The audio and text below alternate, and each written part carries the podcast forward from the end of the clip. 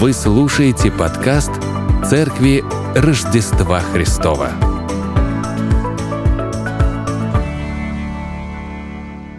Всем привет!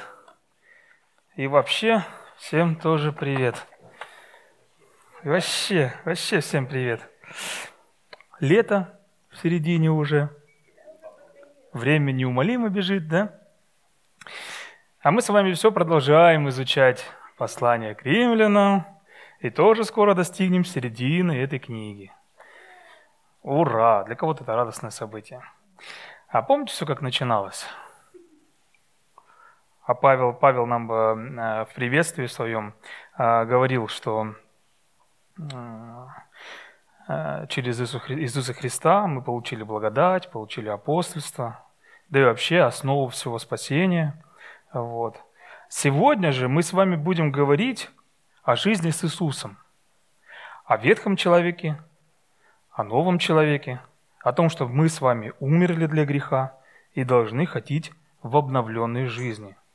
Давайте прочитаем наш отрывок из начала 6 главы, о чем сегодня у нас с вами пойдет речь. Что же скажем? Оставаться ли нам в грехе, чтобы умножилась благодать? Никак. Мы умерли для греха. Как же нам жить в нем? Неужели не знаете, что все мы, крестившиеся во Христа Иисуса, в смерть Его крестились? Итак, мы погреблись с Ним крещением в смерть, дабы как Христос воскрес из мертвых славы Отца, так и нам ходить в обновленной жизни. Ибо если мы соединены с Ним подобием смерти Его, то должны быть соединены подобием воскресения, зная, что ветхий наш человек распят с ним, чтобы упразднено было тело греховное, дабы нам не быть уже рабами греху. Ибо умерший освободился от греха. Если же мы умерли со Христом, то веруем, что и жить будем с Ним. Зная, что Христос, воскреснув из мертвых, уже не умирает, смерть уже не имеет над Ним власти. Ибо что Он умер, то умер однажды для греха, а что живет, то живет для Бога. Так и вы почитайте себя мертвыми для греха, живыми же для Бога во Христе Иисусе, Господе нашим.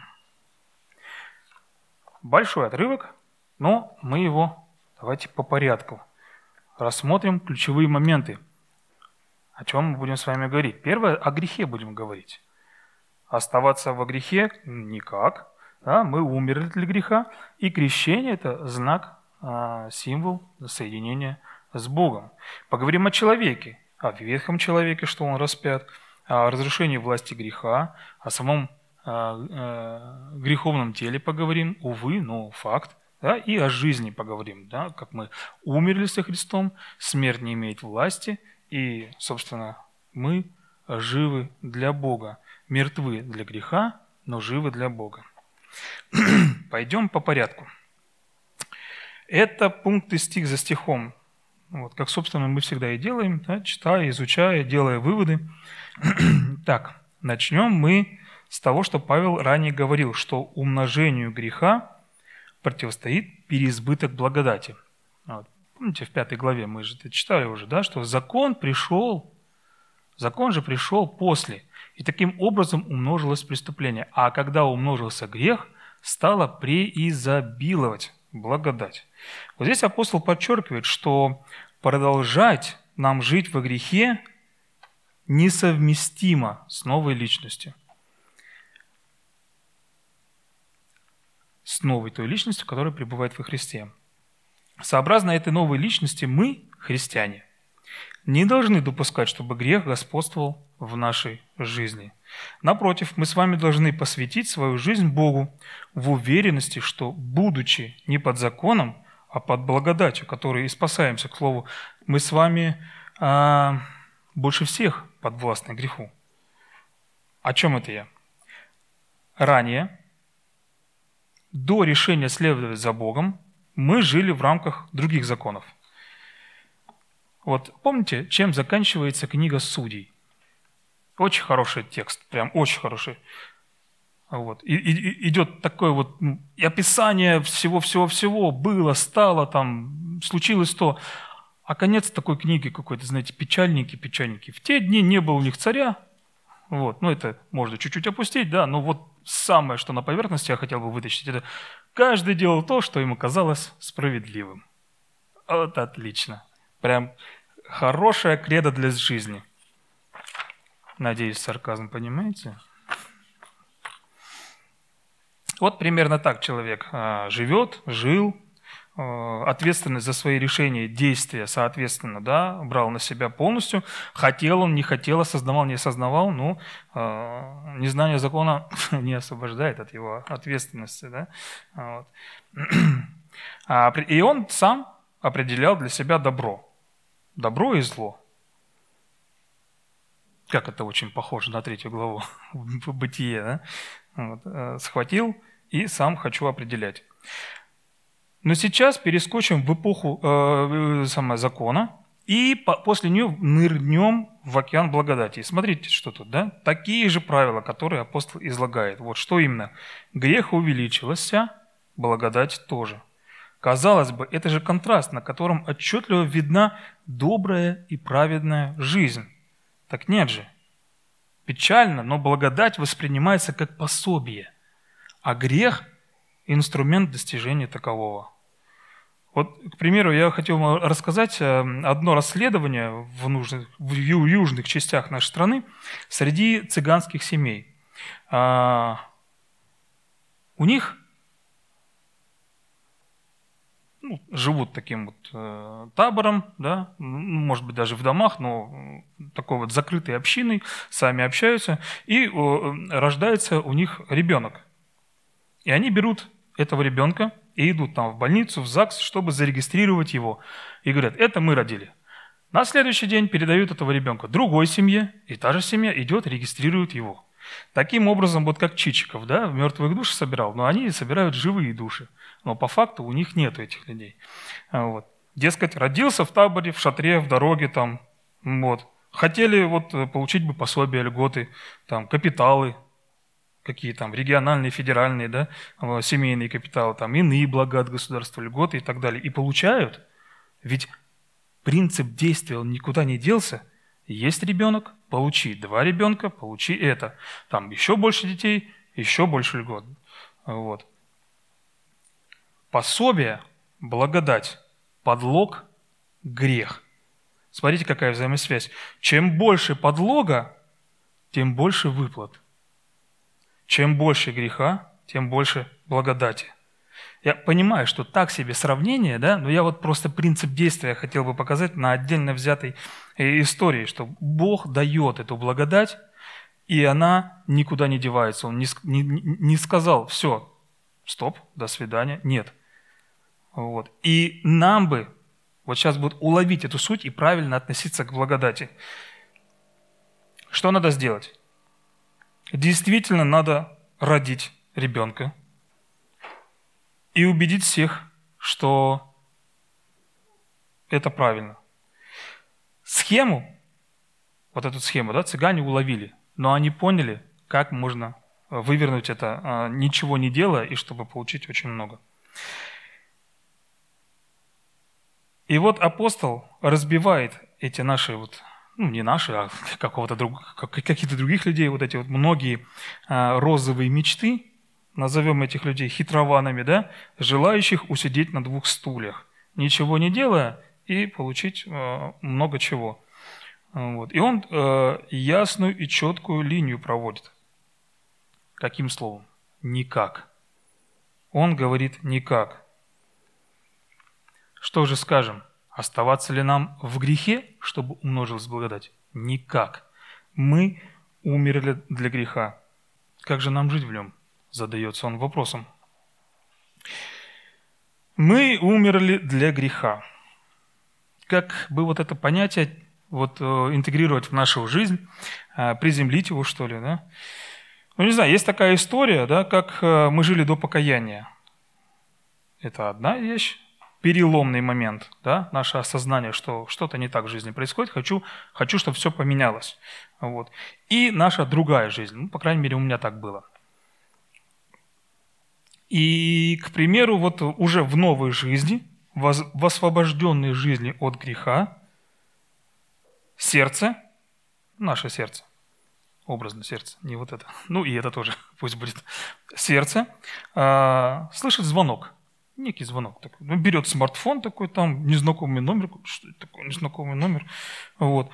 А вот база данных, заботливо закачанная великим оператором связи, информирует, что это нежелательный звонок.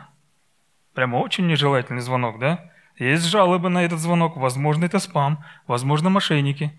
Вот. Если кто не поставил себе такие штуки, вставьте, очень удобно.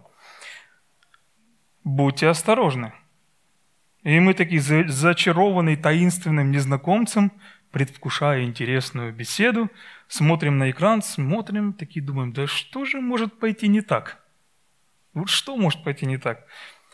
Таким вопросом мы задаемся на секундочку, да? И как только мы вот подумали об этом, мы уже проиграли. И уж извините, мы уже проиграли. Запомните это. Вязкость и липкость греха, она максимальная.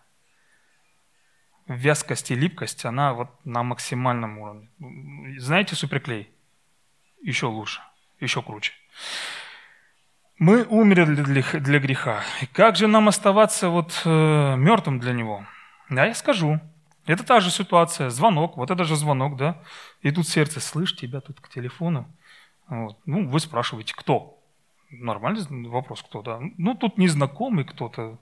Алло, и уже сердце начинает с ним разговаривать. Вот, и такая берет вот телефон, слышь, это опять грех. И такой, скажи, что меня нет. В смысле нет, он слышит тебя уже. Ну, скажи, что я умер. Вот, есть же такое выражение, да? Скажи, что для него я умер. Вот когда мы говорим по телефону. Просто скажи, что я умер, и все. И сердце такое, ага, да, он умер, короче, да, опять он умер. Ну, ты это там, заходи через недельку, перезванивай, можешь освободиться. Вот, ага, да, ну, давай. Всем да, привет там нашим, ага, давай. Ну, бывают такие разговоры? Ну, бывают, конечно. Ну, потому что... Как я уже говорил, вязкость и липкость греха, она максимальная. А еще привлекательность. Привлекательность. Лукаво сердце человеческое и крайне испорчено, говорит нам Писание. Поэтому-то оно и вот как-то вот очень легко и быстро откликается на этот звонок. Новый человек заряжен тащить на светлое будущее. А ветхий в мрачное прошлое. Знаете, Паша сегодня такой тренд взял эпичности в своих речах, такой классный. Я тоже подумал, а что бы, если мне вот это вот прочитать под эпическую музыку? А? Звучит, да, у тебя, давайте. Новый человек заряжен тащить нас в светлое будущее. Ветхий в мрачное прошлое. Кайф. Но я понимаю, почему у нас такое отношение вот к этому всему. Мы же уже тертые калачи, да? Вот все эти инфо-цыгане, вот эти вот все вот... Всю эпическую историю омрачили. Но помните... Новый человек заряжен тащить нас в светлое, а ветхий в мрачное прошлое. Картинок нет красивых. Но это импровизация, вы же извините. Что-то мне вздумалось, что я тоже могу быть с Пашей на одной волне, быть молодым, красивым. Волосы развиваются от этой музыки. Уж не знаю, что сделать, чтобы вы запомнили, что новый человек заряжен нас тащить в будущее, в светлое. Ладно, давайте к тексту. Павел далее в рассуждениях своих уводит нас к крещению. Разумеется, мы с вами сейчас не будем раскрывать всю суть, все, вот это, все понятие самого крещения, да, но поговорим, о чем апостол утверждает, то есть что мы именно прочитали. Верующие действительно соединились со Христом в Его смерти и воскресении. верующие соединились со Христом в Его смерти и Его воскресении. И это настолько изменило их состояние, что продолжать грешить по-прежнему не только неуместно, но и не нужно. Как вода меняет свое агрегатное состояние, так и мы теперь можем быть свободны от греха. И свобода эта дарована нам, просто на. Вот, к примеру, я создатель, с маленькой буквы, да, понимаете? Я создатель, создал такую маленькую машинку.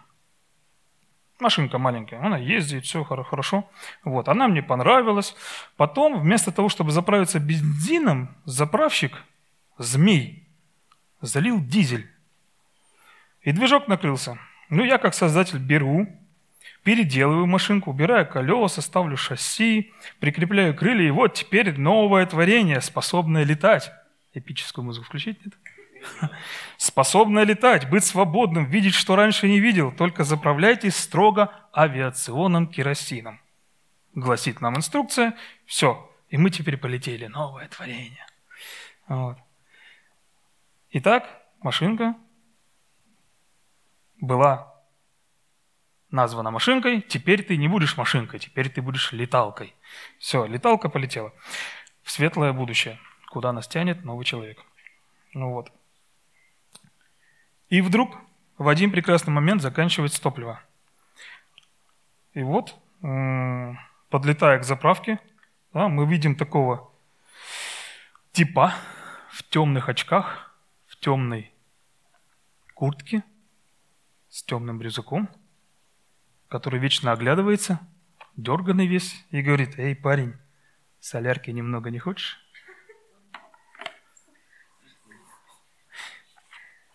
Тот же вопрос, да? Что же может пойти не так?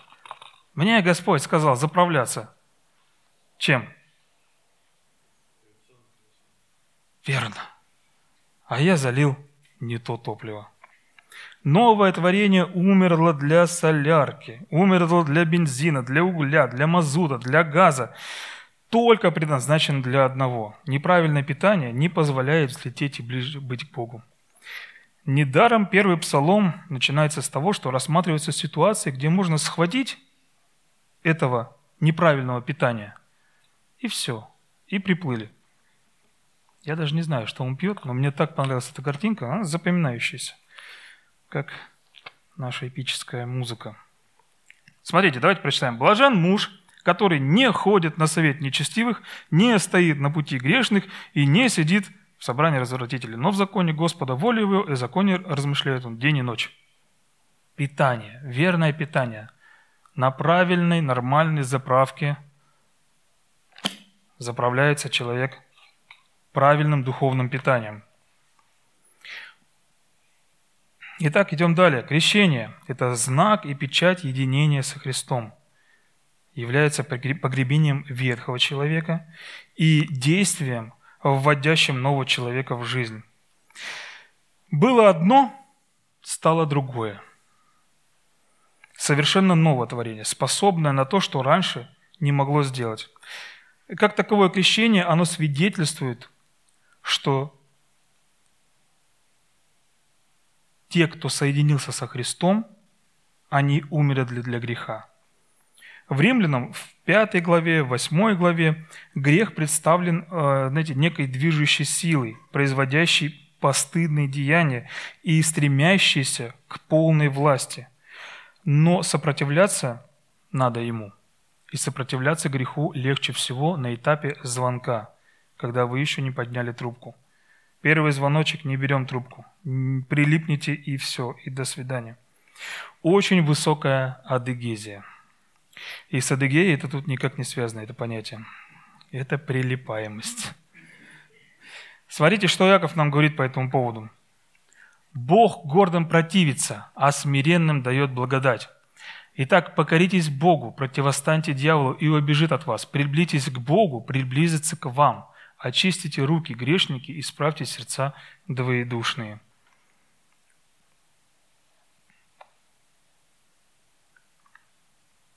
«Сокрушитесь, плачьте и рыдайте. Смех ваш да обратится в плач и радость в печаль. Смиритесь пред Господом, и вознесет вас». А завершает первый абзац Павел вот какими словами. «Итак, мы погреблись с Ним крещением в смерть, дабы как Христос воскрес из мертвых славой Отца, так и нам ходить в обновленной жизни». Обновленная, новая жизнь исключает все пункты старой и ветхой жизни. Конечно, не все идеально. В жизни мы находим совсем другие свидетельства, что, оказывается, грех все чаще и чаще дозванивается до абонента.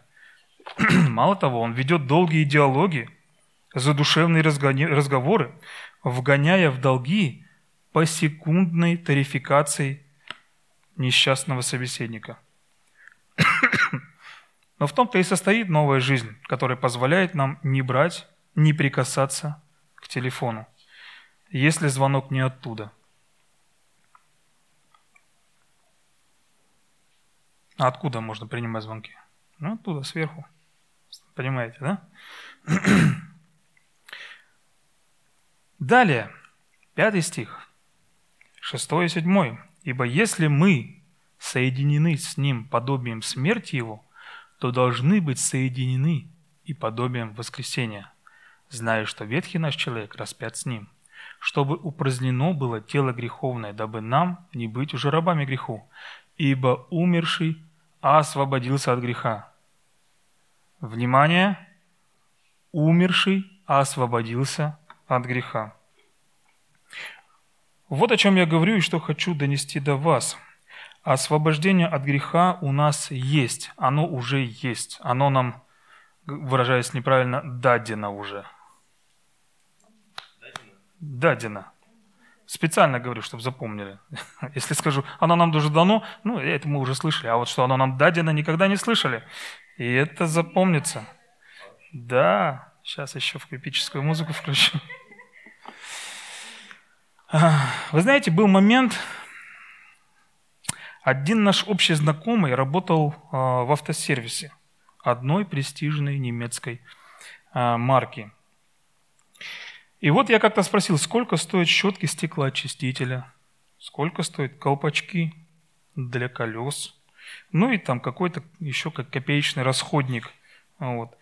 В моем сознании мой маленький скупердяй, который сидит здесь, насчитал денег где-то на вас 21.07. Ни больше, ни меньше. Представляете? И какое-то время меня это поражало. Не из-за того, что это дорого, хотя и это тоже безусловно, да, но из-за того, что это приобреталось без вопросов и имело такой ценник огромный. Ну, значит, кому-то это надо, и кто-то может себе это позволить. Классно. Пусть будет так. Но немцы не остановились, они пошли дальше. И вот другой немецкий автоконцерн объявил, что все машины выпускаются с зимним пакетом.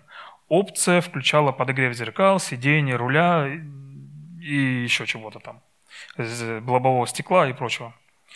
Ты купил машину, и это все у тебя есть, ты заплатил, пришла зима, а включить все это добро ты не можешь.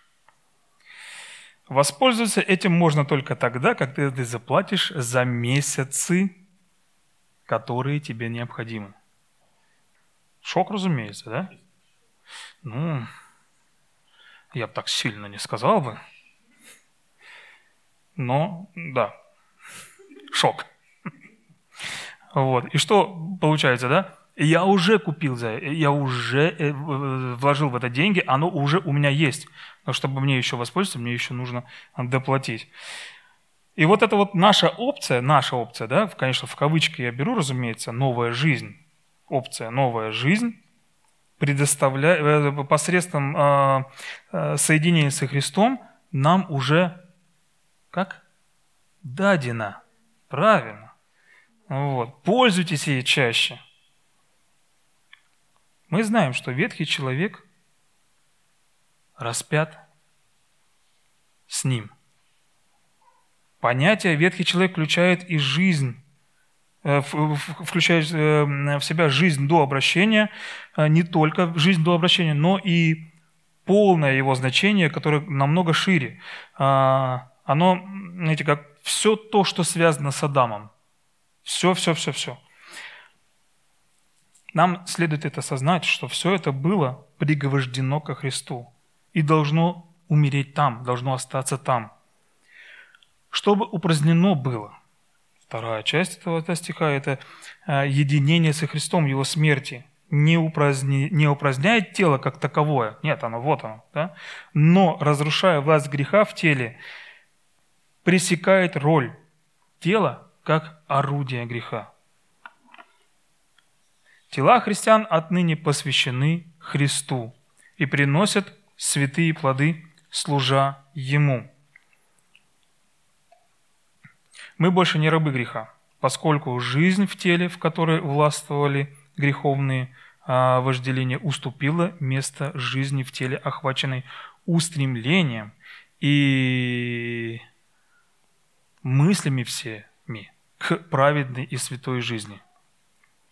Ну а тело греховное – не что иное, как совокупность греха в целом. Но вероятнее, что имеется в виду физическое тело здесь. Да? Наше вот это вот, которую мы каждый день видим в зеркале. Физическое тело, где царствует грех. Но благая весть. У нас благая весть. Умерший освободился от греха. Тут слово «освободился» в переводе используется как дословно с оригинала мы видим «оправдан». Освободился, оправдан. Оправдать, считать праведным, объявлять праведным, признавать законным. Да? Вот. Во втором значении это слово несет в себе смысл как творить праведность, поступать праведно. Как видно, вот слово это, да, богатое на значение. Освободиться от греха, буквально оправдался. Здесь выражение имеет оттенок «был освобожден от». Ибо Павел говорит о господстве греха, а не только о вызываемом им чувстве вины или об осознании греха. Павел представляет грех, как царя представляет, да? Как военачальника. Он его еще может как хозяина, да? Выплачивающий жалование. Умерший освободился от греха. В один момент все, что нам так дорого, будет нам недоступно. Конечно же, с приходом смерти, разумеется. Также и в этой ситуации мы умерли для греха и свободны от него.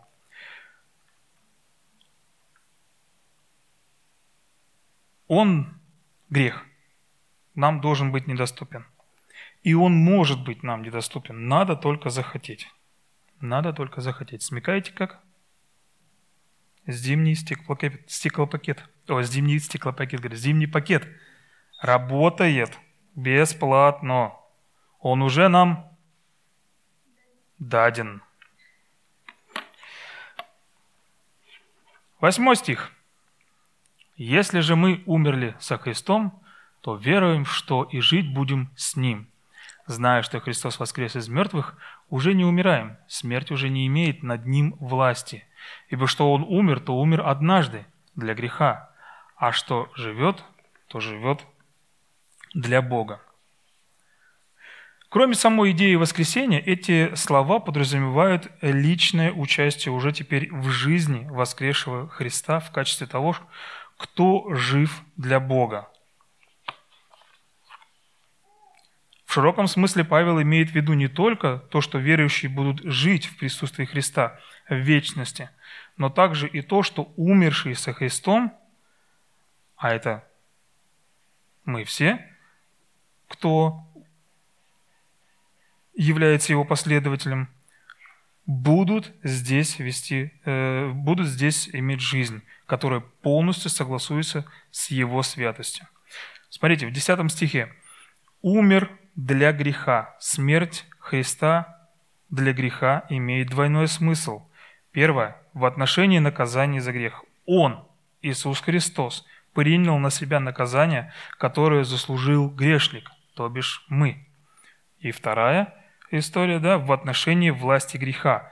Он, Иисус Христос разрушил его власть над своим народом, то бишь над нами.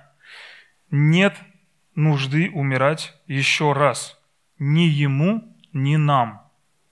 Павел хочет сказать, что верующие точно так же умерли для греха. А то, что живет для Бога, то для славы Божьей живет.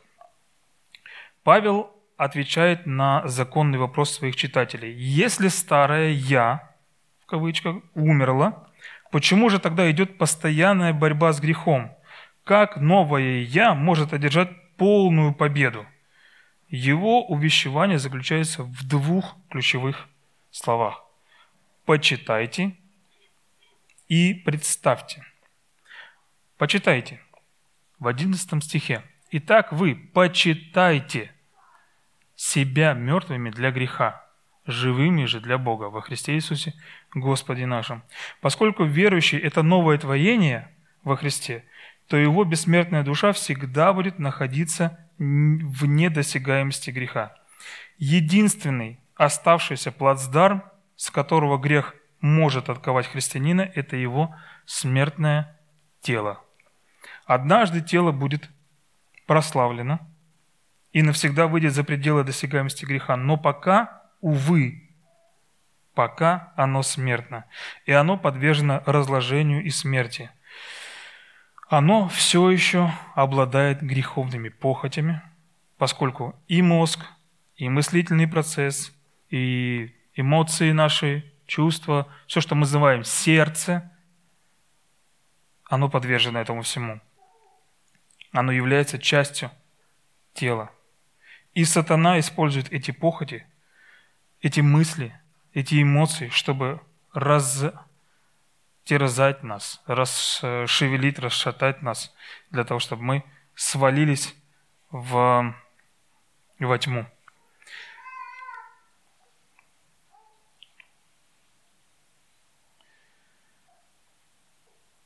Сатана использует эти похоти, чтобы завлечь Божьих людей обратно в грех любыми доступными ему способами.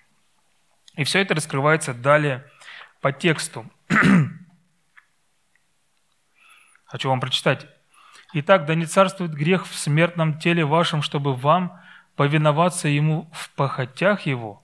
Не предавайте человека и не передавайте членов ваших греху в орудие неправды, но представьте, это второе наше слово с вами, представьте себя Богу, как ожившие из мертвых, и члены ваши Богу в орудие праведности». И вот об этих стихах 12, 13 и так далее мы подробно с вами поговорим уже на следующей неделе, да, и другой проповедник будет говорить. Но сейчас я просто вам хотел показать, что два основных слова: почитайте, понимайте, кто вы, да, и действуйте, представьте, представьте, предоставьте. Так, ну что ж, много чего мы с вами тут рассказали, показали.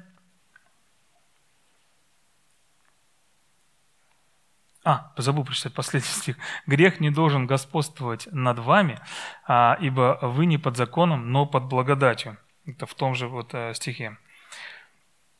Так, ну давайте еще раз тогда быстро пробежимся по нашему тексту объемному, да, чтобы схватить и унести с собой основные ключевые понятия, о которых мы сейчас с вами говорили. Грех. Оставаться во грехе, Павел говорит, никак. Мы умерли для греха, и крещение – знак соединения со Христом. И наш человек, ветхий, распят, и власть греха уже не с ним. Тело греховное, увы, да, но власть греха разрушена. И жизнь со Христом. Смерть не имеет власти. Жизнь для Бога. Мы мертвы для греха, но живы для Бога. Ну и в итоге хотел бы с вами задуматься над такими вопросами, как: что вы будете делать, когда раздастся вот этот вот тревожный звонок как в плохих детективах, да, раздался тревожный звонок. И на том конце провода таки будет грех. Что вы будете делать? Как вы можете объяснить ребенку? Просто задумайтесь над этим, да? Подумайте на неделе, как вы можете объяснить ребенку простыми словами, что вы умерли для греха, а живы для Бога. Как только объясните в своем сознании это ребенку, для вас откроется нечто новое, о чем, наверное, никогда не задумывались. Потому что именно простыми словами объясняются очень тяжелые и сложные понятия.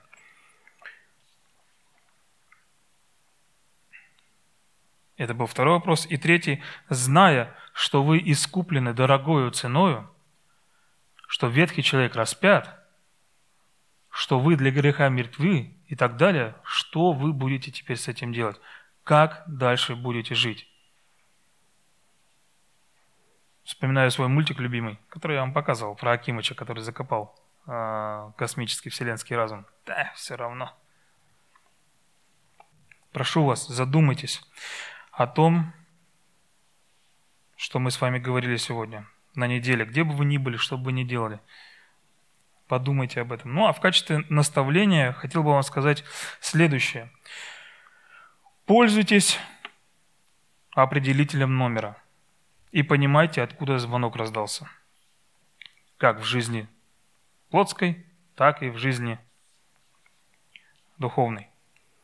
Не прилепляйтесь к греху, убегайте от него на ранних подступах и помните, что вы новое творение и освобождены от всего старого. Сила воскресения способна изменить все, включая самые темные закоулки нашего сердца.